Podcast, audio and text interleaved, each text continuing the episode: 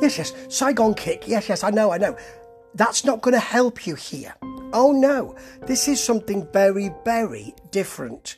It's the new album from Jason Bieler, and the the title of the group might just um, might just show you how different we are. It's the Baron von Bielski Orchestra. It's a bit different to the James Last Orchestra. That's a separate thing. The title of the album might also throw a bit of a curveball your way Songs for the Apocalypse. So you know it's something a bit different here.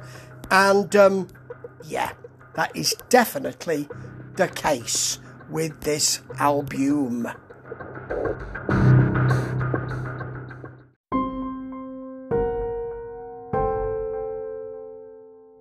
The words prog and metal do keep coming up. And you know, when you've heard the first track in, um, well, actually, Apology, because Never Ending Circle is sort of an arrival, but Apology, which has a sort of grunge feel, a sort of prog metal chorus, really nice guitar squiggles. You might think, oh, I know, I've got the measure of this. Oh, no, no, no. That would be very wrong. Stones Will Fly follows, and you might think, yes, this is prog metal, but it's got huge widescreen pretensions, and it has some sun in it as well. Then he proceeds to run all over the place. Now, one of the things that um, in his in press that he said is that he mentions Neurosis, he mentions Supertramp, Jellyfish, Barry Manilow, Meshuggah. Now, you know, these are disparate forces, and it's not as widespread as that, but he's on the way to doing that. You know, when you look at Down in the Hole, which is prog metal, then a nice gentle AOR chorus that's very hummable, then a dance metal feel to finish. Yeah, or he'll just throw in some Americana, a nice wholesome piece with a big arena rock feel to it as well. That's Anthem for Losers. You've got a very simple incantation feel. It's a bit like um, Here Lies Man. You know, it's got a kind of chanting feel with Benji Webb from Skindred, who we love very much, doing his doing a kind of um, you know a kind of incantation curse, really, if you like, very very simple.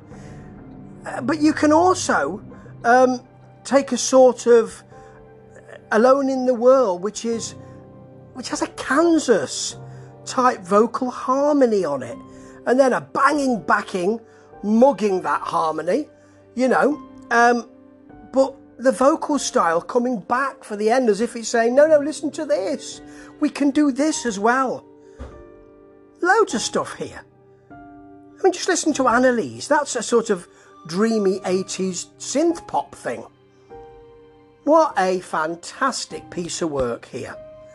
You know, he's, he's got a lot of people to work with. Todd La Torre, Devin Townsend's on there, uh, Dave Ellefson from Megadeth, Bumblefoot's on there on the guitars and you know he's really utilised them well. You know he's he's not playing to their strengths; he's challenging them, and that's really important. And he's challenging us as well. Never goes too far outside a certain zone, which is clever, but just throwing things in. Yeah, I think that this is a really surprising and very exciting release, and I can't wait to hear this orchestra tune up again. Five out of five, and these may well be songs for the apocalypse, because you never know what you're gonna get. Ta ta.